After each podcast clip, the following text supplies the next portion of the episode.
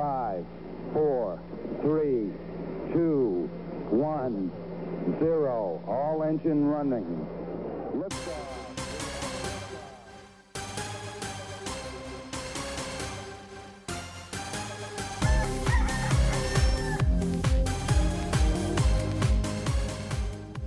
라이프타임 러너 미국 사는 두 아재들의 유쾌하고 유익한 수다 한국과 미국 스타트업 테크 기업 이야기 조광의 4센트 94번째 방송을 시작하겠습니다. 와, 아, 벌써 94번째군요. 음, 오래됐네요. 네, 진짜.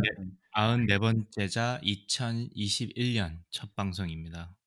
어, 네. 네. 저희가 2019년부터 시작했잖아요. 그런가요? 어, 네, 2월 달이었으니까 20년이 2019년 다 돼가네요. 네. 그러니까요.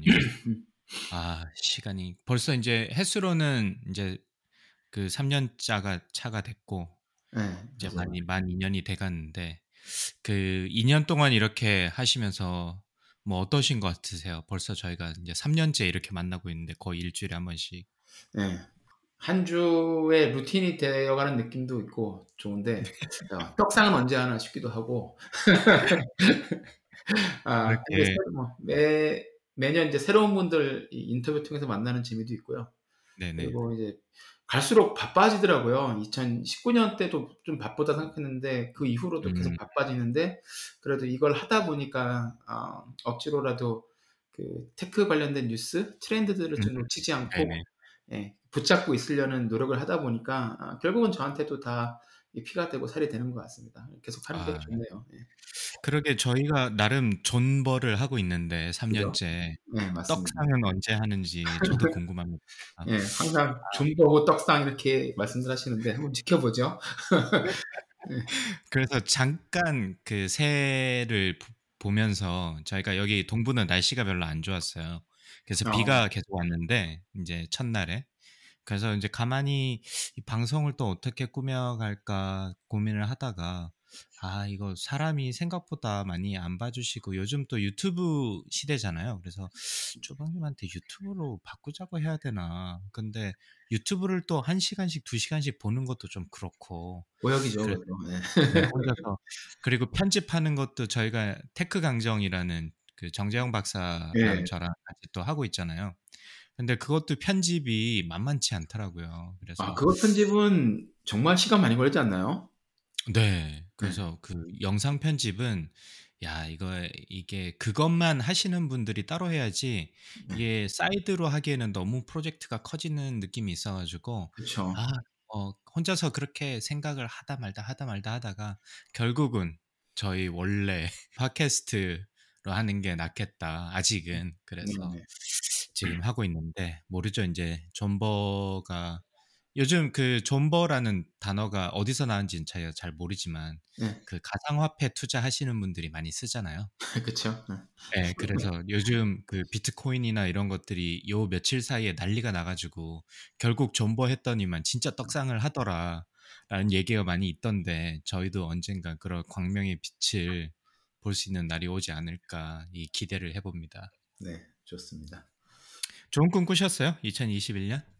아닙니다. 별 꿈은 안 꿨고요. 어, 그냥 머리 대면 자고 다음날 아침에 일어나고 그랬네요. 강광님은 무슨 좋은 꿈 꾸셨어요? 제가 원래 잠을 되게 잘 잤는데 나이가 들어서 그런지 이 네. 꿈도 많아지고 잠을 계속 설치게 되더라고요. 어, 무슨 꿈 꾸셨어요? 어, 뭐 악몽도 많이 꾸고 이 스트레스를 많이 받았나 봐요. 그런데 그 새해 첫날은 진짜 꿈 없이 꿀잠을 잤습니다. 그래서 기분 음. 좋게 좋은 꿈이 아니라 꿈이 없는 아주 꿀잠을 자가지고 깊은 잠을 참좀 잤군요. 같아요. 네. 사실 뭐 어, 페이북에서는 말씀하셨지만 작년 거의 연말에 좋은 일이 두 가지나 있었잖아요, 강광님. 아, 네, 그렇죠. 네, 네. 네. 많은 분들은 뭐 이미 그 축하도 많이 해주시고 그래서 네. 어, 일단 감사한데 일단 학자로서 어, 대학교에서 일단 안정된 직업을 계속 유지할 수 있는 그 테뉴어라는 제도가 있는데 그래서 tenure를 받게 됐어요. 다행히.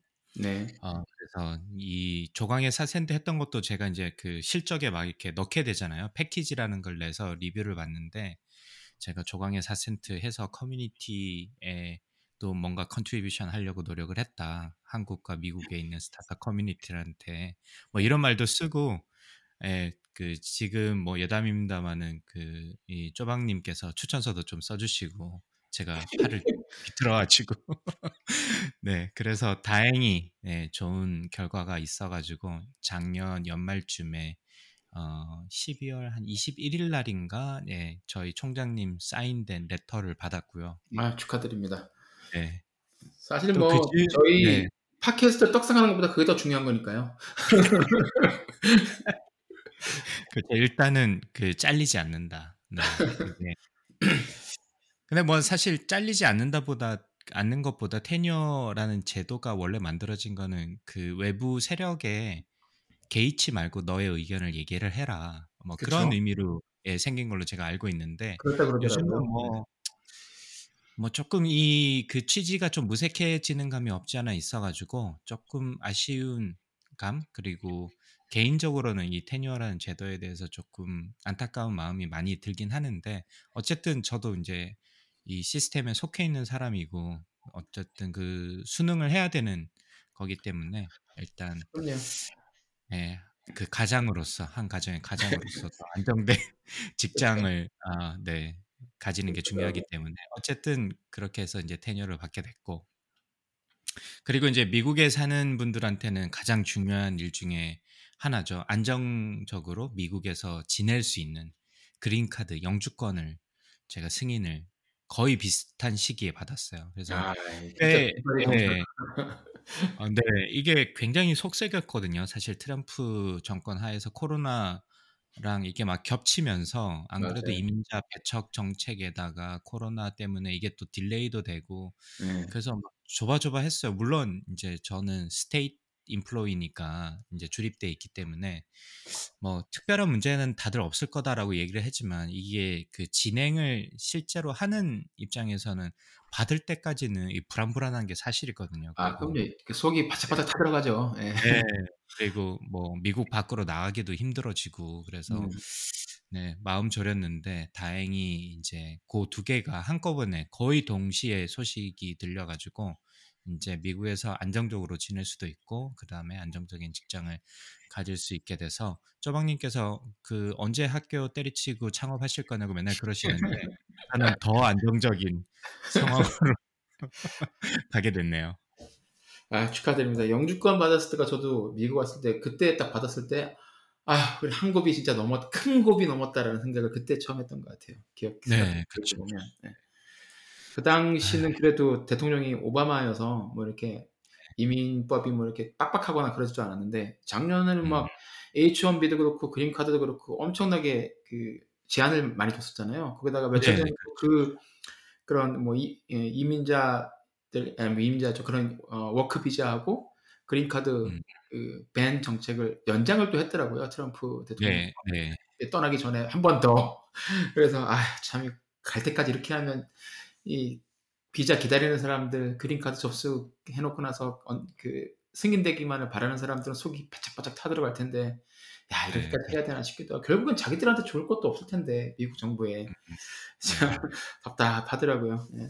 그래서 어쨌든 저는 이제 그래서 작년 2020년을 코로나 때문에 안타깝긴 했는데 개인적으로는 좋은 소식으로 마무리할 수 있어가지고 그래도 다행이다. 그리고 2021년에는 좀더 어, 뭔가 제가 원하는 일을 이제 진짜 날개를 좀 펼칠 수 있지 않을까. 그게 뭔지는 잘 모르겠지만, 음. 네 그래서 아주 그 활기찬 2021년을 맞이했습니다. 네. 조박님은 그 새로운 집에서 그 이사한 새로운 네. 집에서 이제 정리가 좀 다 되셨나요? 한 80% 정도 됐습니다. 연휴 내내 집 풀어가지고. 생각보다 네, 생각보다 빨리 정리가 됐네요, 그죠? 네, 좀 제가 가족들을 닥달을 해서 예, 꽤 많이 정리가 되고 됐어요. 그러니까 아들, 딸들이 좀 불만이 좀 많습니다. 뭐 이렇게까지 해야 아. 되느냐. 그래서 아, 역시 오케이 그러면. 네, 다딴 군데로 한 군데로 모아놓고 거라지만큼은 비워달라고 제가 부탁을 했어요. 어, 어 네. 왜요?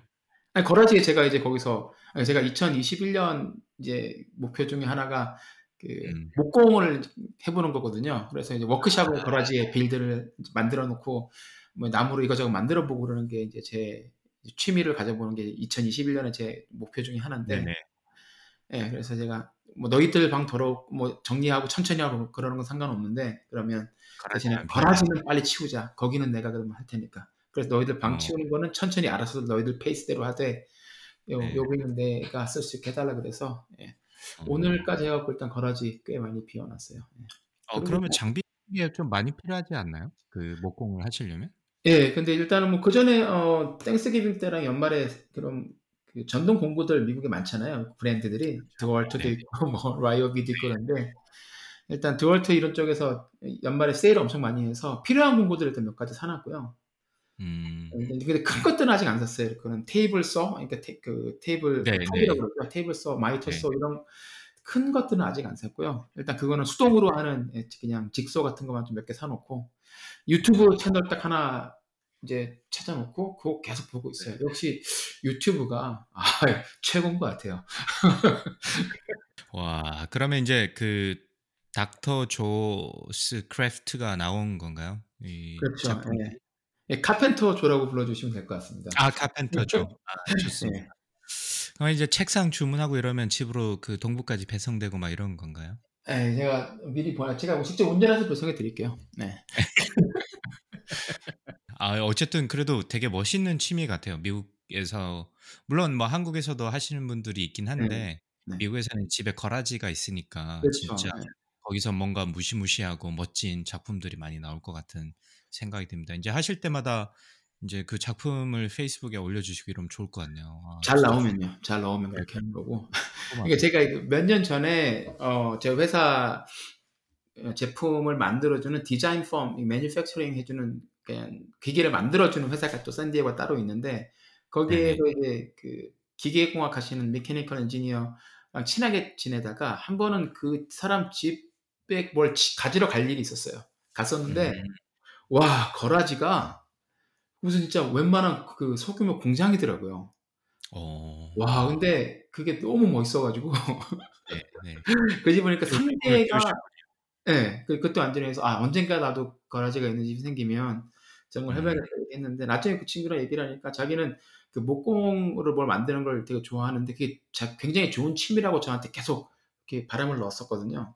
음, 그 네. 친구 말은 그거예요. 목공은 좋은 취미, 취미로 좋은 게 굉장히 뭐냐면 일단은 어 그거를 디자인하고 만드는 과정에서 몰입을 할 수 있기 때문에 스트레스도 많이 날아가고 음, 이거를 만드는 과정 자체가 이 굉장히 거기서 얻을 수 있는 게 많고 그 다음에 어. 그게 끝나고 나서 뭔가 나오잖아요.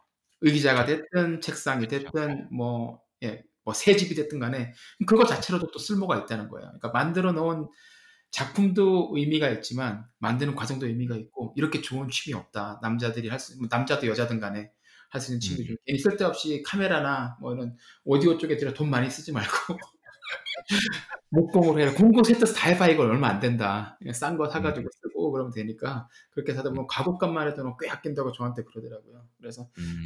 지금은 자, 집이 뭐 좁아서 자리가 없어서 안 되는데 나중에 음. 한번 해면 해보겠다 그랬는데 이렇게 돼서 어, 얼마 전에 꿈을 이루셨네. 네, 그 왓츠앱으로 이제 사진을 찍어서 보냈죠. 이걸 하나씩 하나씩 사고 있다고 그랬더니 어 축하한다고 언제 코로나 좀 나아지면 우리 집에 아, 와가지고 좀 몇 개 좀 배워가고 그 낡은 공구 버리려고 놔둔 거였는데 그것 좀 업어가라고 그러더라고요. 그래서 알겠다 그러죠.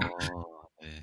저도 이렇게 페이스북 같은 거 이렇게 스크롤 하다 보면 거기에 뭐 무슨 craft, the craft인가 뭐 채널 같은 데서 뭐 의자 만들고 뭐 이런 그래서 그쵸. 아주 빨리 돌려가지고 이제 의자나 아니면 부러진 나무나 이런 이 고치는 그런 거를 가끔 이렇게 멍하니 볼 때가 있거든요. 네 맞아요.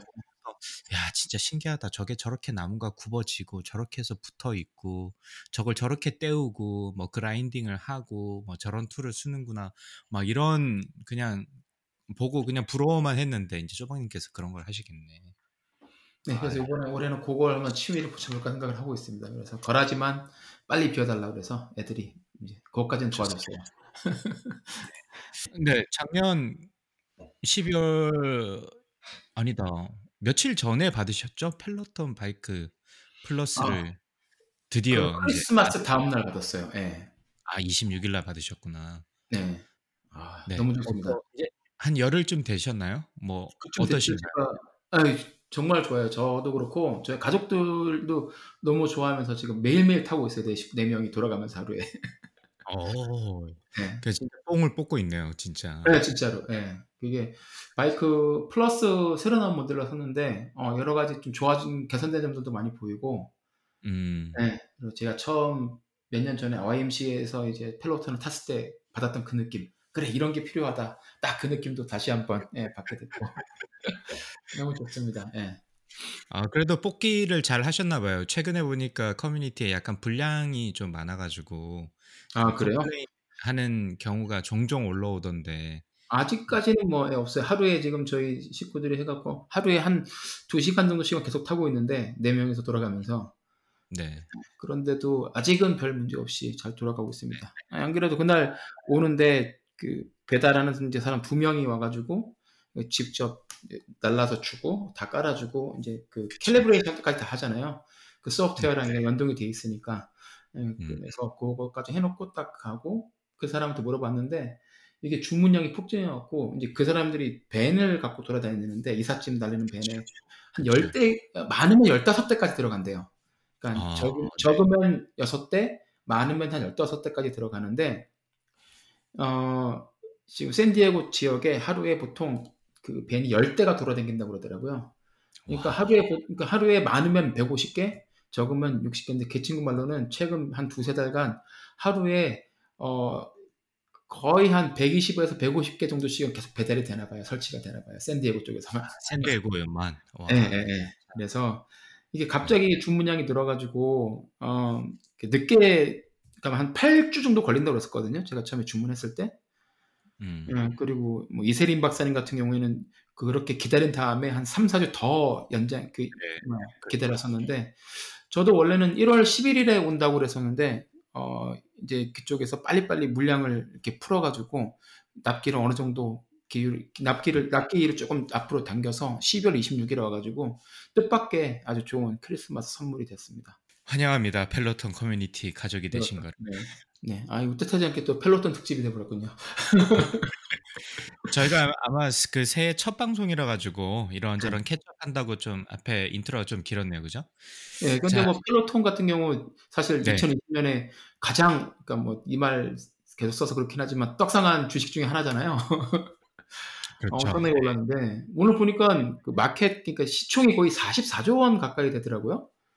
그러니까 아. 제가 처음에 그 펠로톤 글 쓸 때만 해도 처음에 IPO 할 때 뭐 6조인가 8조 막 이런 얘기 했었거든요. 맞아요. 그, 그랬던 것 같은데 예, 벌써 거의 뭐 8배가 됐으니까 그렇죠. 예. 8배, 9배가 됐으니까 진짜 하, 진짜 44조면 웬만한 한국 대기업 뭐 삼성을 제외하고 삼성전자를 제외하고서는 아 예. 그거는 4위 한 5위에서 10위 사이에 위치할 것 같은데 예, 어마어마하죠.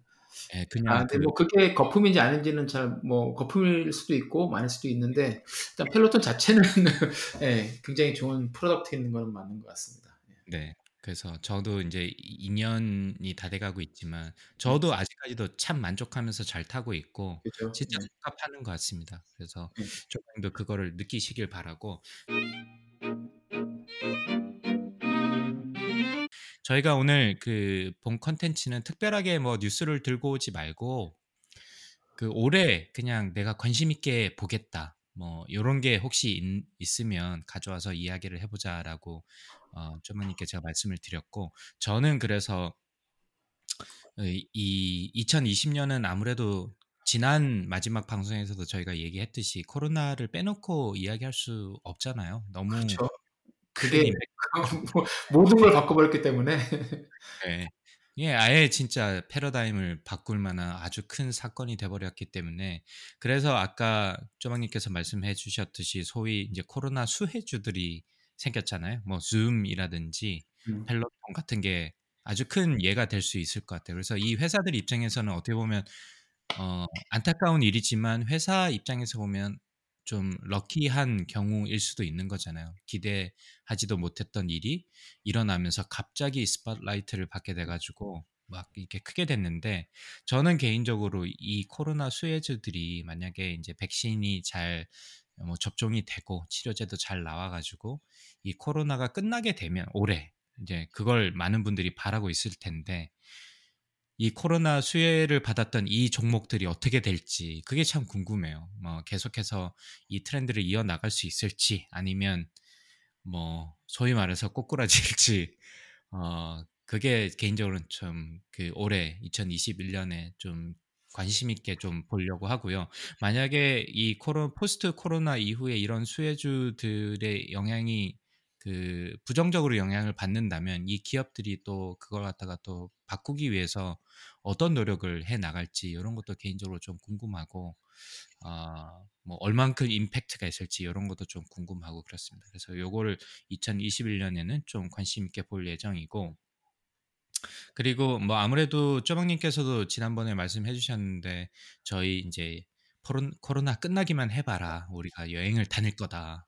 음. 어 그동안 못 갔던 데다가 버릴 거야." 뭐 이런 사람들이 굉장히 많은데 여행 산업이 얼마만큼 또 다시 살아날지 뭐 항공 산업부터 시작해 가지고 이런 것도 좀 개인적으로 좀 궁금해요. 그리고 어 뭔가 좀바 변화가 있을까? 기존의 코로나 전이랑 후 어 뭐 코로나 후에 이 산업들이 어떠한 또 변화가 있을까? 그냥 단순히 수요가 많이 폭증한 것을 대응하고 말 것인지 아니면 무엇인가 이 업체들에서 근본적인 변화를 꾀할지 이런 것도 좀 궁금해서 뭐 요거는 어떻게 보면 희망 회로긴 합니다. 빨리 코로나가 종식되어서 이런 그 회사들이 어떤 전략을 취하고 어떤 움직임을 보일지가 제가 2021년에 좀 눈여겨 보고 싶은 어 음. 그런 어 뭐 산업 혹은 기업들인 것 같아요. 쪼박님은 뭐 2021년 어떤 데 좀 관심 있게 모니터링을 좀 하실 생각이십니까? 네. 뭐 큰 틀에서 보면 강박님이 하신 말씀이랑 예 비슷한데요. 어 작년 같은 경우에 이제 어 디지털 헬스케어 쪽에 미국에서 투자가 엄청나게 늘었거든요. 그렇죠. 예. 지난번 저희가 방송에서도 이야기를 한번 했었죠. 맞습니다. 예 방송에서 중간에 한번 예 Q2, Q3에 굉장히 살짝 주춤했다가 많이 늘었다라고 이제 얘기를 음. 했었고 그리고 뭐 텔라닥 같은 경우에는 이제 리본거라는 회사를 인제 인수하기도 하고 실제로 이제 환자 그 가입자 수도 많이 늘고 환자들이 디지털 헬스케어를 어쩔 수 없이 이제 쓰게 되면서 오히려 이제 음. 유입이 많이 됐다고 이제 말씀을 드렸었는데 그게 올해 한 해 끝에까지 이그4 분기까지 쭉 이어졌어요. 그래서 디지털 음. 헬스케어 쪽에 투자가 최소한 미국에서는 굉장히 활발했고 어 이게 2021년에도 활발해질 것 같은데 이 모멘텀을 계속 이어갈 수 있을지 그게 음. 가장 궁금하고요.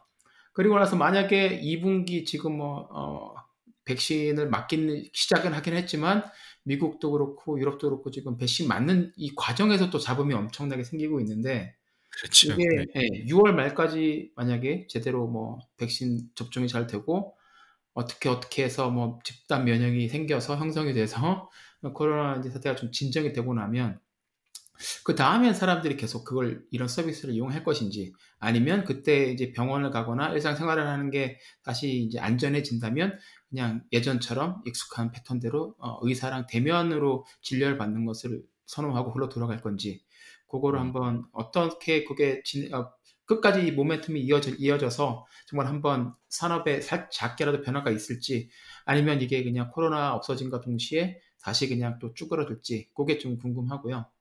네. 그리고 특히 2021년에 가장 중점적으로 보고 싶은 회사는 아마존의 행보에 주목을 좀 하고 싶습니다. 아마 쪼박님께서 말씀하실 것 같아서 제가 일부러 그거를 네. 빼고 '어떤 걸 볼까?' 고민을 해 가지고 그렇죠. 몇주 전에 아 저희 바꿀 수는 없죠 사실은. 그죠? 예. 예예 맞아요. 근데 몇 주 전에 저희 그 실리콘밸리 특파원이신 정재영 박사님하고 얘기할 때 그 얘기 잠깐 했었잖아요. "아마존 파머시까지 들어온다." 야 그렇죠. 이거 어떻게 될까 싶었는데 그게 이제 아마존 파머시가 아 이제 제대로 이제 비즈니스를 시작 을 하게 되면 서비스를 시작하게 되면 과연 얘들이 기존에 이제 미국 제약업계 쪽에 예어이 판도를 좀 휘두를 수가 있을지 제약업계라기보다는 약국인 거죠. CVS나 이런 쪽에 그렇죠. 비슷한 네. 거니까 거기서 인제 그쪽 그 경쟁사들과 한번 제대로 붙어서 판을 흔들어 볼 수 있을지 궁금하고요. 보니까 오늘 잠깐 쓴그예 뉴스 계속 보다가 월스트리트 저널인가 거기서 봤는데 올해 또 약간 그 listing price를 한 3% 정도 올렸어요 미국에서. 음. 근데 올렸는데 실제 이제 그 제약사들이 어 뭐라 그러지? 보험을 이제 가지고 있는 저희들이 내는 실제 내는 그 가격은 별로 오르진 않고 오히려 낮아지고 있는데 음. 아, 보험이 없는 사람들이 이제 내야 되는 돈 listing price는 결국 올라가고 있는 거죠. 네네. 그때 얘기했던 게 아마존이 어떻게 할 거다라는 어떻게 그렇게 할 수 있는지에 대해서 뭐 자세하게 모든 걸 다 공개는 하지는 않았지만 어 자기들이 제네릭 약 같은 경우에는 복제약 같은 경우에는 뭐 최소한 아, 최대 80%까지 할인할 수 있다라고 이렇게 자신 이렇게 공언했잖아요.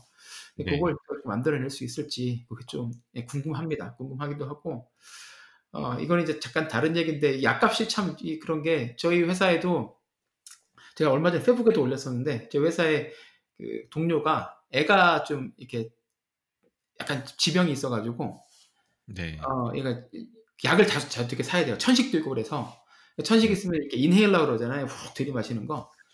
그런 그렇죠. 것도 사고 약도 사고 그래야 되는데 그 약 중에 몇 개가 이렇게 어, 보험 적용도 안 되고 그리고 제네릭 약을 사야 약을 제네릭 약을 사야 되는데 그래도 이제 그게 뭐 보험 적용이 안 되거나 그러면 비싸다 그러더라고요.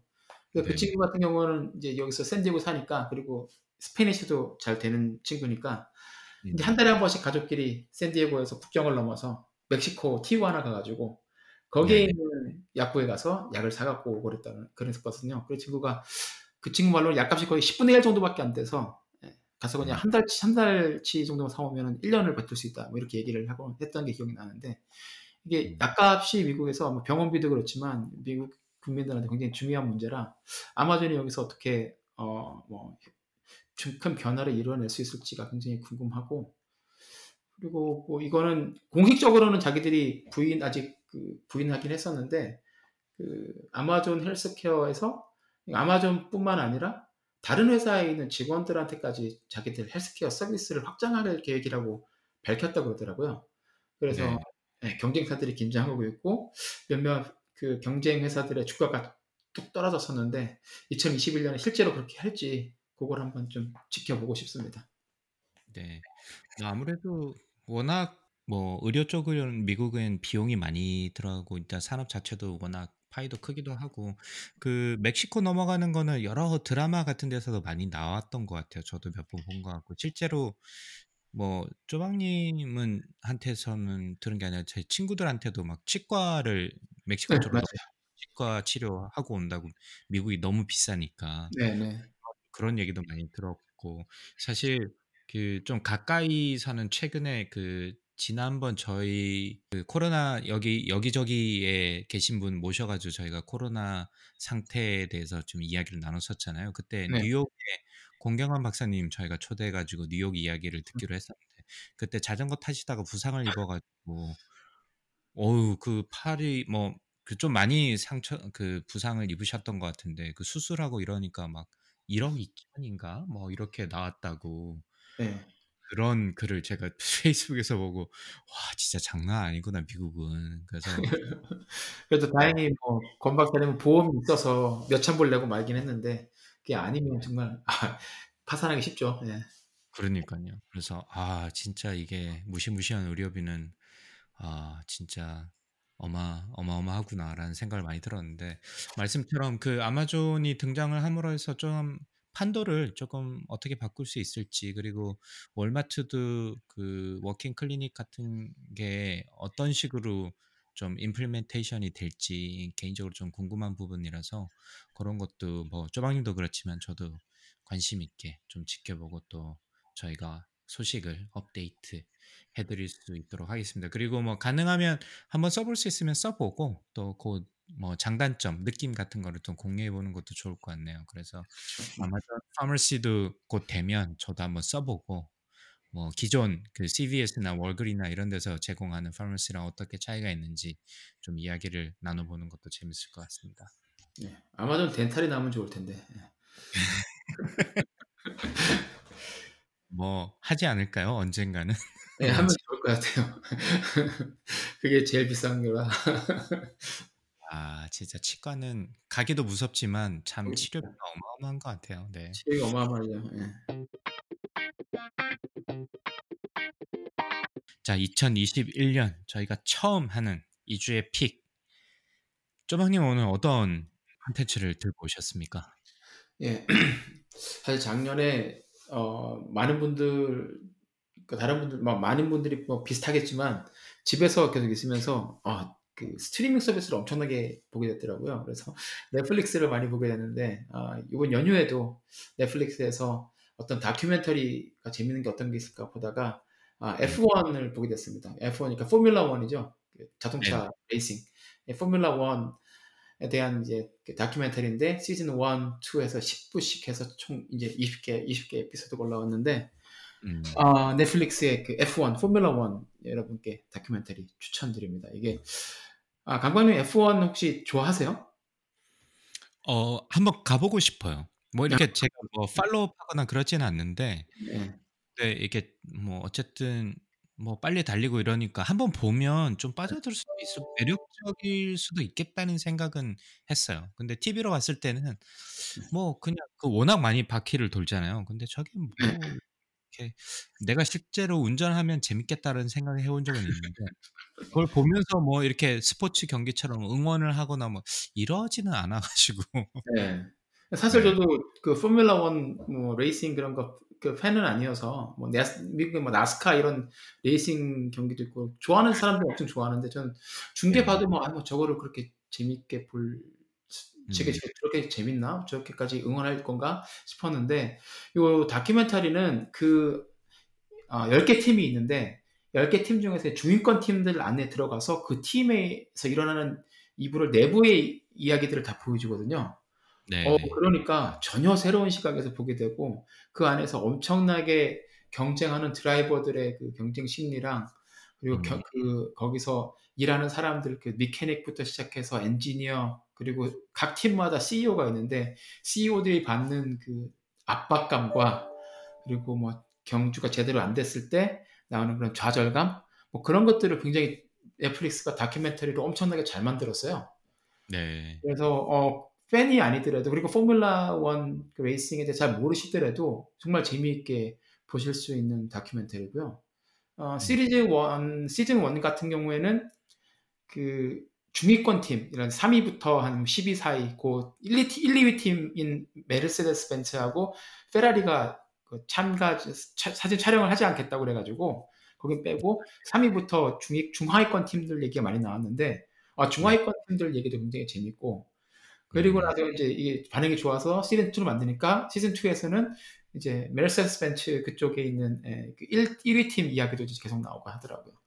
아 근데 이 안에서 일어나는 그 뭐랄까 경쟁과 팀메이트들 간의 경쟁들 이런 것들이 어, 너무 생생하게 나와서 굉장히 재밌습니다. 그래서 어, 한 번에 다 보실 필요는 없는데 20개 에피소드니까 한번 어, 심심하실 때 에피소 어, 넷플릭스에서 포뮬라 1꼭 보시, 보시면 어, 좋을 것 같습니다.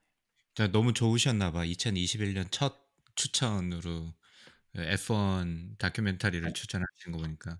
예, 이- 연초에 보기에 좋, 좋, 좋을 거예요 아마. 작년에 포드 앤 페라리 네, 영, 영화도 추천해 주시 쪼박님이 추천해 주셨던 것 같은데. 그랬던 것 같은데요. 예. 그 영화도 사실 굉장히 제- 저도 재밌게 본 영화기도 한데 네. 그거랑은 뭐 일단 좀 스타일은 다르긴 하지만 어쨌든 자동차 경주의 어떤 그 경쟁적인 상황이라든지 네. 약간 옛날 그 대결 상황이나 이런 걸 좀 느낄 수 있어가지고 그렇죠. 뭐 좀 가볍게 보실 거면 그런 영화도 괜찮으실 것 같고 좀 네. 진지하게 맞아요. 좀 보시려면 F1 다큐멘터리도 재밌을 것 같네요. 저도 아마 처음에 한 편인가 보다가 말았던 것 같은데 조방님이 말씀하시니까 나머지도 다 봐야 되겠네요. 예, 굉장히 재밌어요. 그게 어, 그각 팀마다 막각 21경기를 21번 레이스를 하는데 매 시즌마다 그 음. 안에서 뭐 예. 드라이버 혼자 잘한다고 되는 게 아니고 차도 그렇죠. 좋아야 되고 엔진도 네. 좋아야 되고 그러면서 뭐 어, 팀끼리 경쟁도 하지만 그 팀 안에 한 팀의 드라이버가 둘이 이제 나가는데 이 둘이 경쟁이 너무 심한 거예요. 그러니까 어떤 팀은 그냥 서로 둘이 싸우느라고 뭐 전체적인 레이스랑 팀의 성적은 상관없고 내가 쟤만 이기면 된다라는 생각을 하고 올라가는 거고 음. 네, 경기를 하기도 하고 그래서 또 그거 갖고서 또 CEO가 또 절망해가지고 붙잡고서 니들 왜 그러냐 그러고 방으로 불러서 니들 둘 다 잘라버릴 거라고 막 그러고 막 어. 드라이버들은 문 쾅 닫고 나가고 그러니까 CEO가 쫓아나가가지고 왜 문을 세게 닫고 나가냐 한 번만 더 그러면 너 당장 내보낸다 막 이러고 있고 그런 것들을 그냥 내보내더라고요 넷플릭스에서 편집을 안 하고 아, 그래서 야 이거 재밌다 이게 참 이거 음.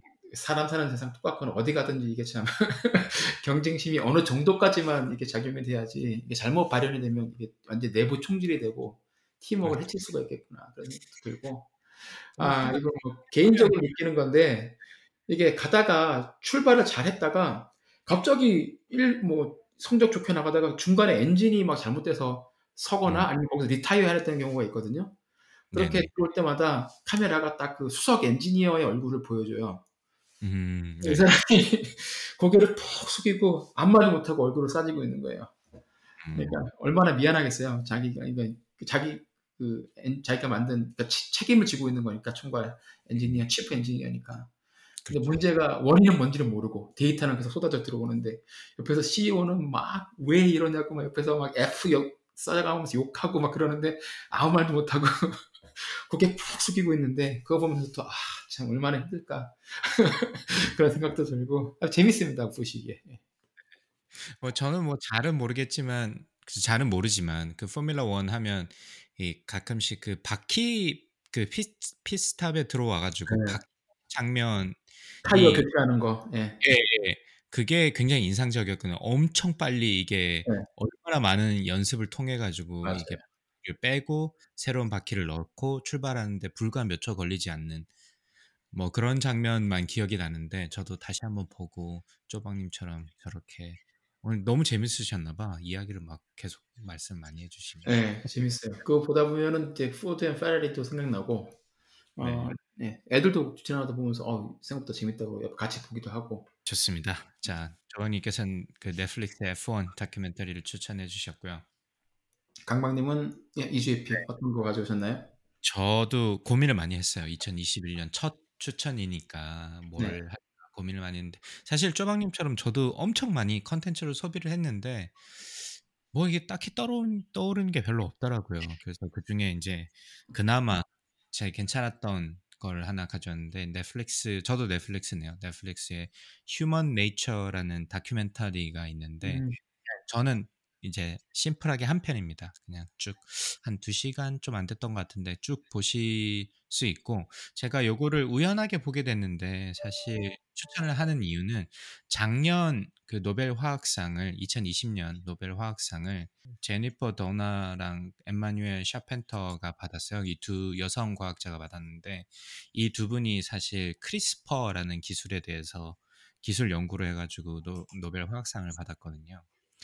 근데 뭐 사실 그 크리스퍼 하면 뭐 아시는 분들은 알겠지만 저같이 그 비전공자 분들은 뭐 어디서 본 거는 같은데 뭔지 잘 모르겠다라고 생각하실 수도 있는데 요 다큐멘터리 보면 좀 아주 명확하고 쉽게 설명이 좀 잘 돼 있더라고요. 그래서 어, 노벨 화학상을 왜 받았을까? 이 기술이 도대체 무엇이길래 받았을까라고 궁금해하시는 분들한테는 아주 좋은 어, 노벨 화학상 2020년 노벨 화학상을 받은 기술에 대한 좋은 이해를 하기에 아주 좋은 다큐멘터리가 아닌가 싶어가지고 한번 시간을 조금 쓰셔가지고 뭐 사실 그렇게 재미있진 않아요. 재미있진 않은데 그래도 조금 세상 돌아가는 거를 이제는 좀 알아야 되지 않을까 싶어서 바이오 분야가 아니더라도 아 이런 기술이 세상을 이제 바꾸려고 하고 어떤 그 영향을 끼칠 수 있기에 노벨 화학상을 받았는지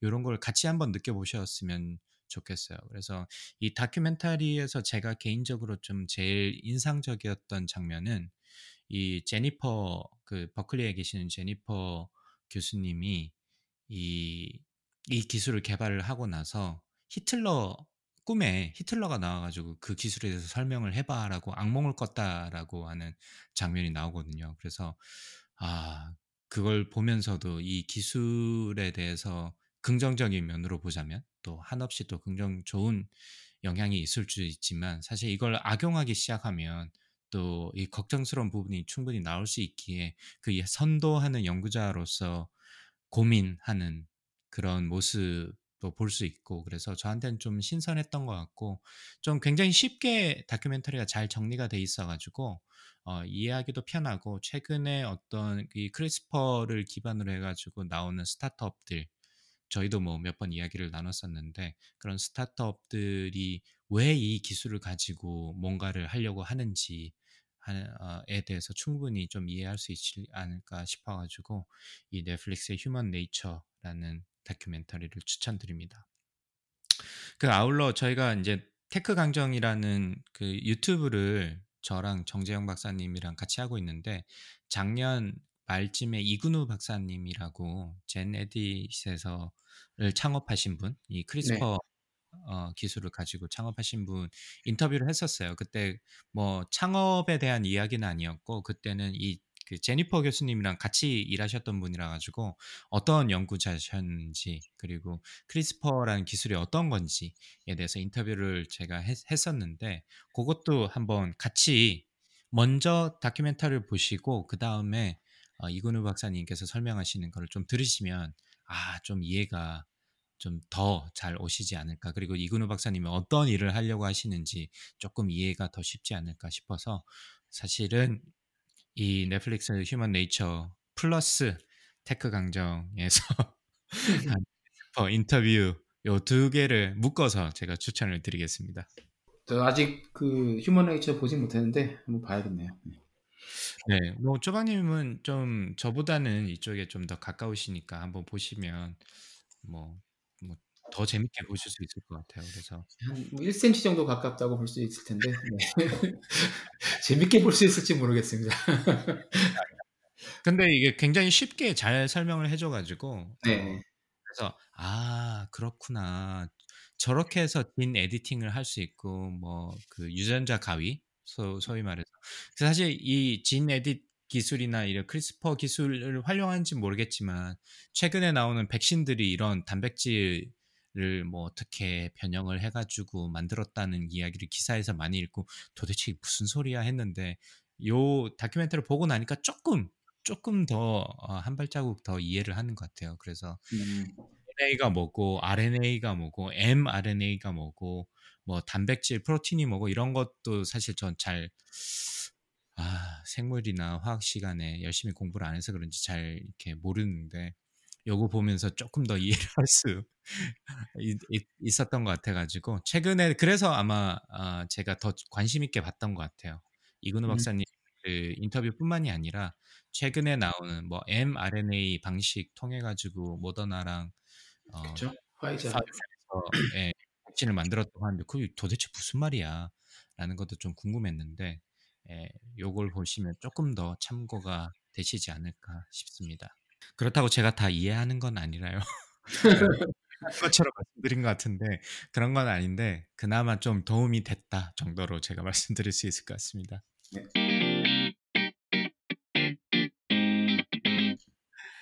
자 2021년 저희 첫 방송을 해 봤는데 쪼박님 어떠신가요? 오랜만에. 뭐 맨날 비슷한 질문인 것 같긴 하다. 그죠. 뭐 저희끼리 하는 거라서 뭐 이것들이 올해는 뭐 예 좀더 그러니까 코로나 얘기 말고 예 좀 더 변화가 많은 이야기들 좀 할 수 있으면 좋겠고 그리고 좀 음. 분야도 저희가 익숙한 거 말고 새로운 음. 분야의 이제 소식들, 비즈니스 소식들도 한번 팔로우 하면서 여기서 어 저희가 아는 한도 내에서 좀 소식을 전하고 여러분들과 공유를 할 수 있는 고런 음. 방송을 좀 많이 만들었으면 좋겠다 하는 생각이 듭니다. 네. 강박님은 어떠십니까? 저도 그 올해 사실 저희가 2년 동안 하면서 인터뷰에 나오실 만한 이 풀들을 사실 많이 소지를 했잖아요. 저희가 인제 가까운 지인들은. 그래서 지금 제가 열심히 한 발자국 더 떨어진 약간 더 멀리 떨어진 분들을 그렇지만 대단한 분들을 좀 섭외하려고 지금 노력 중이니까 올해 또 기대 많이 해 주시고 음. 어 뭐 어떤 분들이 오실지 모르겠지만 또 저희가 그걸 또 배워가면서 또 이런 이야기를 쪼박님께서 말씀해 주셨듯이 또 새로운 분과의 어떤 인연을 또, 또 맺고 새로운 분야에 대해서 또 이해를 해가는 그래서 제가 그 첫 인사말을 조금 바꿔봤어요. 마음에 드실지 모르겠는데 그 예예. 항상 lifetime learner를 제일 마지막에만 쓰는데 lifetime learner라는 말이 올해 참 와닿았어요. 제가 왠지 모르겠는데 그래서 제일 앞에 lifetime learner 미국 사는 두 아재들의 유쾌하고 유익한 수다. 사실 유쾌하는 것도 모르겠고 유익한 것도 잘 모르겠는데 그냥 뭐 저희가 그렇게 믿으면 되는 거죠. 예. 네, 모토니까 뭐. 어쨌든 여기서 팩트는 미국 사는 두 아재들이라는 것밖에 없죠. 그렇죠. 그거는 예뭐 빼도 박네그 예, 증명된 사실인 거고 나머지 것들은 저희가 이제 이루기 위해서 노력하고 있다 이렇게 받아들여야 될것 같습니다. 유쾌 유익하게 좋은 소, 미국 소식들을 전해드리도록 하겠습니다. 자, 아, 저희가 2021년 첫 방송을 해봤고요. 세계 최초라고 주장하는 와이파이 E1 팟캐스트 lifetime learner가 되고 싶은 두 아재가 들려드리는 미국 스타트업 tech 기업 이야기 조강의 4센트는 어, 작년과 똑같이 애플 팟캐스트, 팟빵, 구글 팟캐스트, 스포티파이에서 들으실 수 있습니다. 저희 팟캐스트에 대한 의견은 페이스북 페이지나 dr.chogang@gmail.com으로 연락해 주시면 어, 저희가 성심성의껏 답변을 드리도록 하고요. 그 제가 어, 오늘 확인해 보니까 그 박진성 원장님께서 네. 후원을 또 해주셨더라고요. 아 그래요? 네, 오랜만에. 그래서 네네 오랜만에 와 주셔 가지고 저희 후원금은 지금 안 쓰고 꼬박꼬박 잘 모아 놓고 있습니다. 뭔가 이벤트가 그렇죠. 저희가 떡상 떡상을 하게 되면 뭔가 그걸로 뭔가 이렇게 좀 나눠 드리고 싶은데 번개 한번 뭐 해야죠. 예. 뭐 사실 그렇게 큰 돈도 아니고 뭐 뭘 어떻게 해야 될지 몰라서 그냥 저희가 계속 쌓아두고 있는데 어쨌든 많은 분들께서 후원해 주시면 열심히 쌓았다가 저희가 뭔가 이벤트가 하는 날 저희가 이게 쭉 뭐 감사의 의미로 뭔가를 드릴 수 있으면 좋을 것 같아요. 그게 그러려고 떡상을 기다리는 게 아닐까 싶기도 한데 어쨌든 많은 분들을 또 이번 방송을 통해서 더 많은 분들을 좀 만나 뵀으면 좋겠습니다. 자, 그러면 오늘 방송 2021년 첫 방송 여기까지 마무리하고요. 저희 또 좋은 방송, 좋은 컨텐츠로 다음 주에 찾아뵙도록 하겠습니다. 감사합니다. 감사합니다. It's one small step for man, one giant leap for mankind.